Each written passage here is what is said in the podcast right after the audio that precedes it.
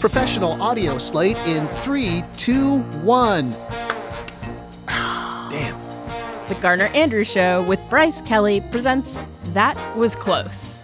Is duct tape used more often for good or for evil?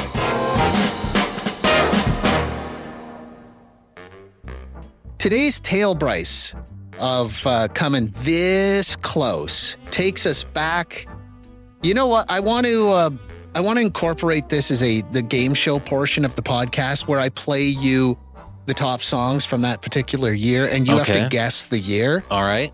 I think I don't think you're gonna have any trouble with this one. Okay. And if you get it right, uh, you get a 75 foot yacht. Ooh, okay. Yeah. Hopefully there's no punishment for being wrong. Well, we'll get to that if you get it wrong. So, what I'm going to do is I put together a, a montage of the big songs from this particular year when this event went down. Roll it. How bizarre. How bizarre. Oh, all right. Fast forward to the good part. I look around. Every time I look around, look around. Oh, this song. It's all whack on Scooby Snacks. That's a Oh, good hey. song. I like this song. Uh, oh, this one? what I got. I said, remember that. And then there's this tender, tender love song, also from the same year. The beautiful people. Marilyn Manson. I don't turn this one off when it comes on. I've heard a thing. What do you say? I read a thing about Marilyn Manson. Someone pointed out, and correctly, that, you know, in the 90s, we didn't have social media, we didn't have any of that stuff, but somehow everyone, every kid in every school had heard the same rumor about Marilyn Manson removing ribs. Ooh. Do you remember that? Yeah, I do. Like, how did that spread so much without any social media of any kind? How did room? There's well, there's some rumors about. Um, well, there's one about Rod Stewart that is uh, really unsettling, Oh, yeah, yeah. and that one, and there's that one about Richard Gere. Richard Gere and a hamster, right? Yeah, or gerbils or something like that. How did those spread before the invention of social media? Yeah, we were just good at gossip back then. Maybe. Uh, but for the year of this, Yeah, yeah. For a 75 foot yacht, Bryce Kelly, what year did this story take place in based on the top hits of that year? based on those songs, I know it's in the 90s. Mm-hmm. I'm going to go with 1996. Yes. Wow. Mm-hmm. Where are you going to keep a 75 foot yacht? I can probably fit that in my backyard. Yeah. Now, this story, this one goes back to February 6th, 1996. Think about your worst day at work ever. Okay, now my birthday is February 10th, so this happened four days before my birthday. Oh, I feel like the story's happening to me. I don't even know what it is. it's almost like this story robbed you of some of your birthday spotlight. it's maybe it did. Yeah. Maybe I have a grudge now. Have- We've talked about this on the show before, too, at the radio show about your worst day at work. And, you know, st- I remember people, somebody told a story how this is my favorite one. They were working at the airport Christmas Eve, and I think they were the ones driving the little tractor thing backing like a 737 into a hangar. Right. And they clipped the hangar and they did like a couple million dollars damage to a passenger jet. Yeah, well, it turns out when you dent a plane, you can't buff that out. Another one that comes to mind too, and because I can't imagine the outrage. I think an arborist told a story how they showed up to cut a tree down in somebody's yard, but they cut the wrong tree down in somebody else's yard, Ooh, and then uh, had to explain that. That's a pretty bad day at work. oh boy. But uh, all of those stories pale in comparison. They were uh, not nearly as rough as Tom McNeil's worst day at work. Tom was a 30 year old guy at the time, just trying to eke out a living at a company called Seal Masters of Sand Island, Hawaii. They're a concrete repair and sealing company. They have nothing to do with the adorable sea creatures. Oh, I was gonna say, is this like some kind Oh. of something you'd see in West Edmonton Mall? No, no, they do concrete repair. So Oh, okay, that's That's still fun, I guess. Yeah. According to Wikipedia, Sand Island is a small island within the city of Honolulu. It used to be known as Quarantine Island Ooh. and was used to quarantine ships and passengers that were believed to be contagious back in the 19th century. Sand Island. Yeah. That's just lazy. That's a name they came up with at 4:45 on a Friday before a long weekend. What do we name this island? It's better than Quarantine Island, though, which, though, if I could get a Quarantine Island t shirt, I would wear one. Quarantine Island is not a place you want to go on summer vacation. No, but I looked at the map and it's like a part, like Sand Island, Quarantine Island. It's a part of Honolulu. It looks like it's kind of um, an industrial area, but the minute you add island to the name of something, it just you immediately go, "Ooh, sounds majestic." Sounds like you drink uh, your drinks out of coconuts there. So anyway, majestic Sand Island in Honolulu is where Tom McNeil was working February 6th, 1996. Now, I spoke to Tom on our radio show back in 2011. He called in one day because we were talking about brushes with death, and he told an absolute doozy of a tale. Tom had just arrived at work. It's like 8 a.m. He's walking through the office, but he can't find anyone. So he starts knocking on closed doors. Eventually, one of those doors opens. The person on the other side had just been fired from the company recently. Ooh, awkward. I showed up at this place where I was working. Like my boss's office is usually open door, right? And uh, so I'm like going down the hall to get my day's activities kind of thing.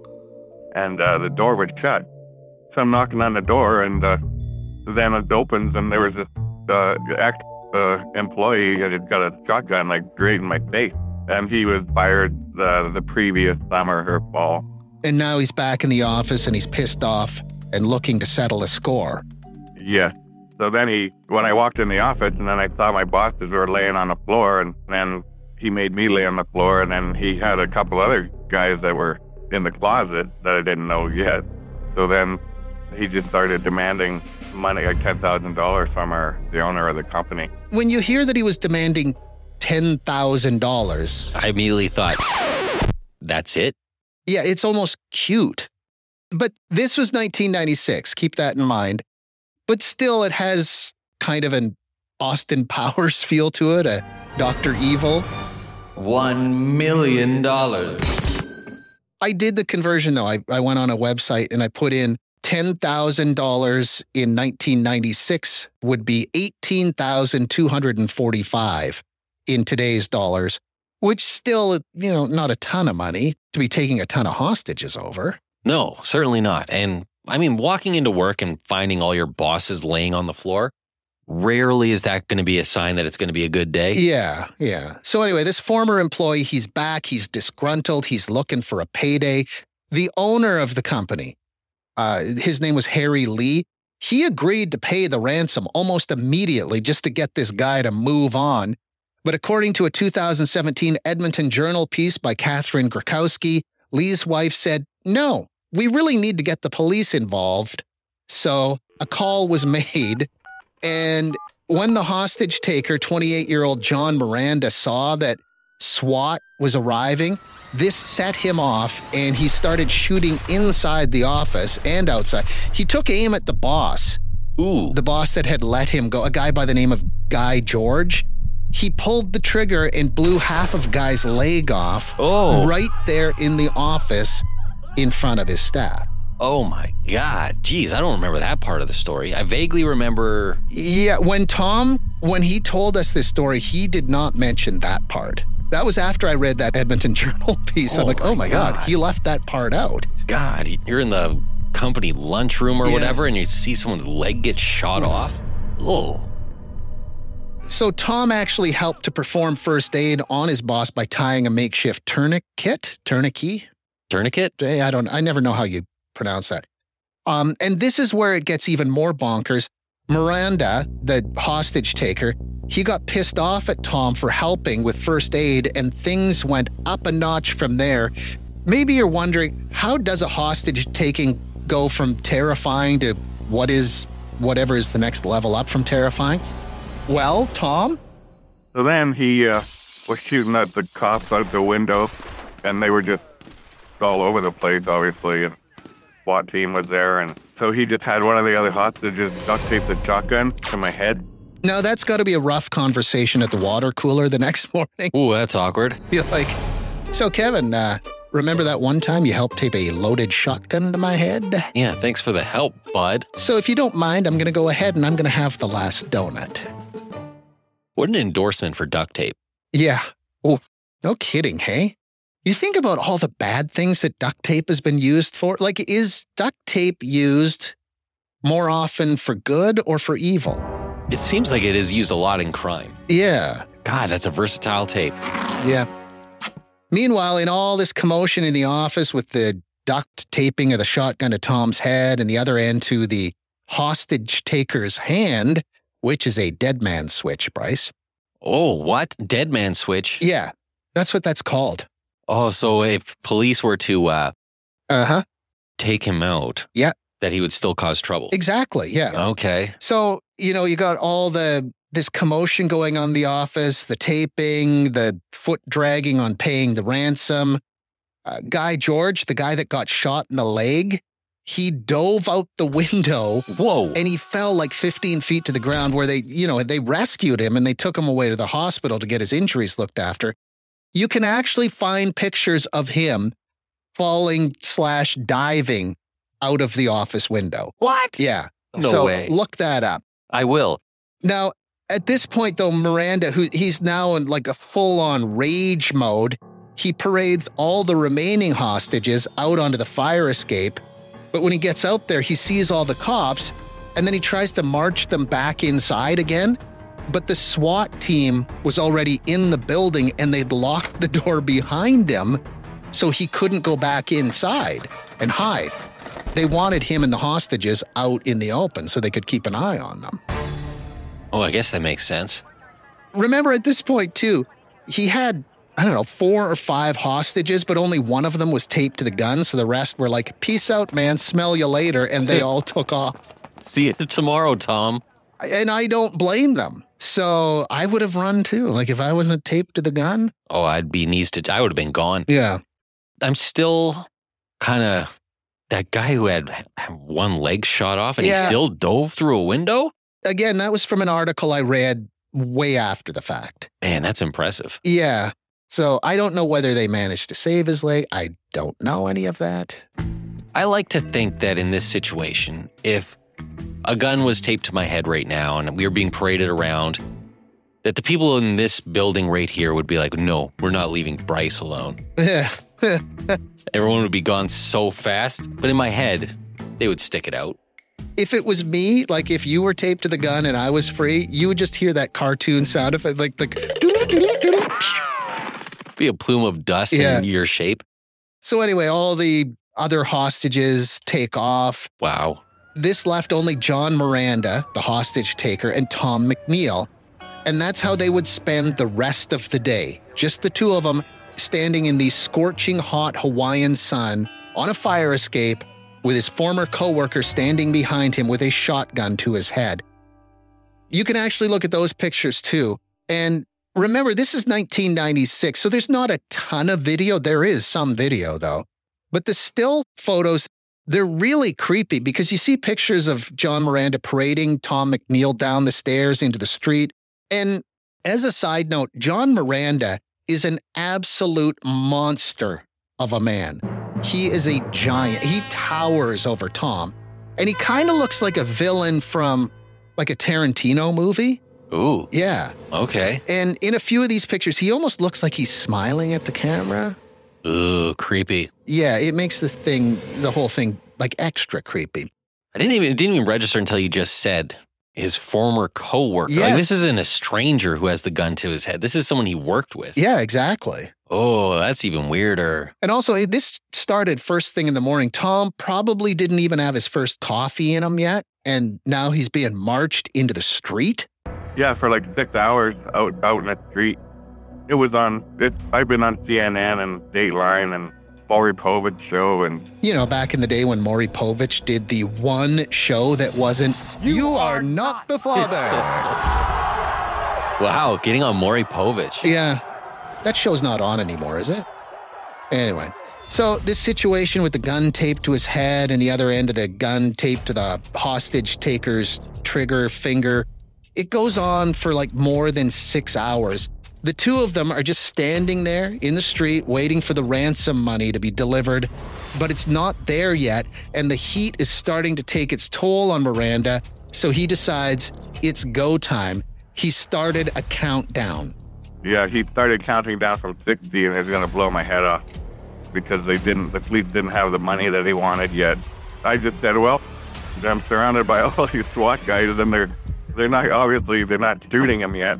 So I'm thinking, oh, is he going to go three, two, one and ma- blow my head off? Or is he going to go, you know, blow my head off at 10? I didn't know. So I thought I have to do something before 10. So at 13, I was pushing backward, like out in the middle of the street, and they were surrounded, like I say, by like 50 SWAT and stuff. And uh, so I felt the barrel on the back of my neck, and I was starting to slowly tur like go to my left, and the barrel kept going to my over to my right shoulder, and then I just at 13, I just kind of swung around, and the barrel of the gun, like kind of, he fired a first shot, and it went right through my t-shirt like just missed my head by I don't even know why I wasn't really shot. So then I swung around and we were both, as I say, duct taped to the gun, but I had enough room where I could like grab the hold of the shotgun then. We started wrestling with the gun and then he fired another shot. And the gun is still taped to your head, but you didn't get hit at all. No, I, I got down on one knee and and he was a huge dude and uh, they just opened up on him like he was shot like 13 times. Oh my good lord. Okay, we just went into the stratosphere with this one. Oh, yeah. so he finds during this countdown, he's like, time to make my move. Yeah. And so he jukes left. The gun barely slides to the right. The shot goes through his t shirt. Guy fires a shot. So the gun and the gun's not loose yet. It's just kind of not resting against his neck. Yeah, but it's behind him. Oh my god. Yeah. First of all, damn. I know. Second of all, how did that not blow out his eardrums? Oh, I never even thought about that. Yeah. Like that was probably pretty loud. And then the fact the guy is just iced right on top of you. Ugh, Did he say he's shot 13 times? 13. And the one Oh thing my that God. I did, like, this kind of makes sense a little bit. The one thing I read in that Edmonton Journal piece was because the standoff went on for more than six hours in the scorching heat, the tape had become a little bit stretchy and loose. So it allowed for some give, some play. So Tom was kind of able to dodge the blast, for lack of a, a better way of describing it. Damn that moist Honolulu heat Yeah. saved the day. So at this point, John Miranda is shot 13 times. He's lying in the street. And what happened next is kind of crazy. This is Tom telling me about the next few crazy seconds. Yeah, well, that's another thing. They they told me to run away from him after he was shot. So I run away, and then I'm looking at him dying in the middle of the street, and I don't see the shotgun. And I'm thinking, where's the shotgun? And I look beside me, and it's still duct taped to my head as I ran away. The shotgun was like flapping around around my neck, and I didn't even know this. Jesus, that's like the hostage equivalent of having toilet paper stuck to your shoe.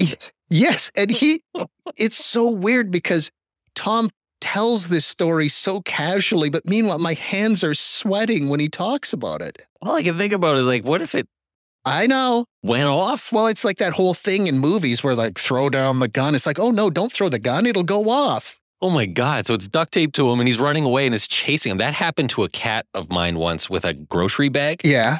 And it, that scarred the cat for life. It was afraid of plastic What, bags. what do you mean? Like, it had a, Plastic bag got like wrapped around its tail. oh. And then the cat's like, and is running around, but the bag's chasing it. Oh, and it's yeah, that bent the cat's frame. So Yeah. imagine that being a shotgun and not a tail, but your head. yeah. Good lord. Look, I don't want to armchair quarterback this thing, but I like to think I would notice that there was something still taped and bouncing around on my back. But again, I've never had a gun taped to my head and I've never been a hostage. Probably a bit of adrenaline going on. And you know, he's probably disorientated Yeah. from the gun blast going off beside his head and the, his former coworker being shot. Yeah. Oh my I, god. I asked Tom, you know, what the next few minutes were like after it was all over. like it's so weird. I was so calm. I wasn't even freaking out. It was once I was shot, I was like, oh, he's just laying dead. you know, in the middle of the street. Yeah. Whoa. But in the end, like Tom says, 28 year old John Miranda did not survive. He died in the hospital from his wounds. Here's another dark, tragic twist to this story that Tom really didn't tell me about when him and I talked on the radio show. Apparently, before he had stormed into his ex employer's office that day looking for money and to settle a score, he had already killed his girlfriend and buried her in a box in a shallow grave. Oh my God. So this guy had a few things going on that day.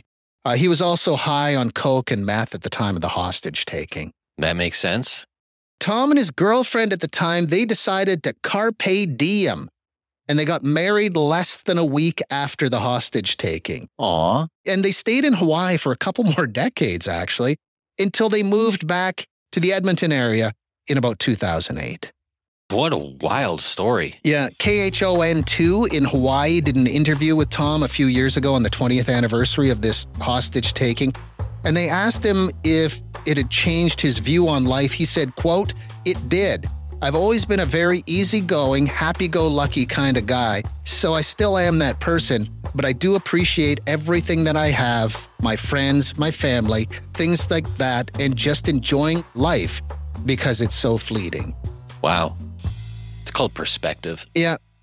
I asked Tom too. I said, "How has the whole ordeal affected you and, you know, does it give you recurring nightmares?" I did at first, and then uh, I, it's something that you know just I think about, but it, it doesn't really affect me really. You know, it, it's something that that was pretty uh, mind blower. I feel like that's something that you don't ever stop thinking about. Interesting uh, use of the phrase mind blower. Oh, Ooh. I wasn't going to point that out, but you did. You know what's weird is too, I kind of did the math. Tom and I are exactly the same age. I got to see photos of this guy. Yeah. I kind of like, I remember this. You know in the one picture where he's on the the fire escape with the gut Oh right my in God. the white t-shirt. He looks he looks a little bit like he'd uh, like Malcolm Young from ACDC.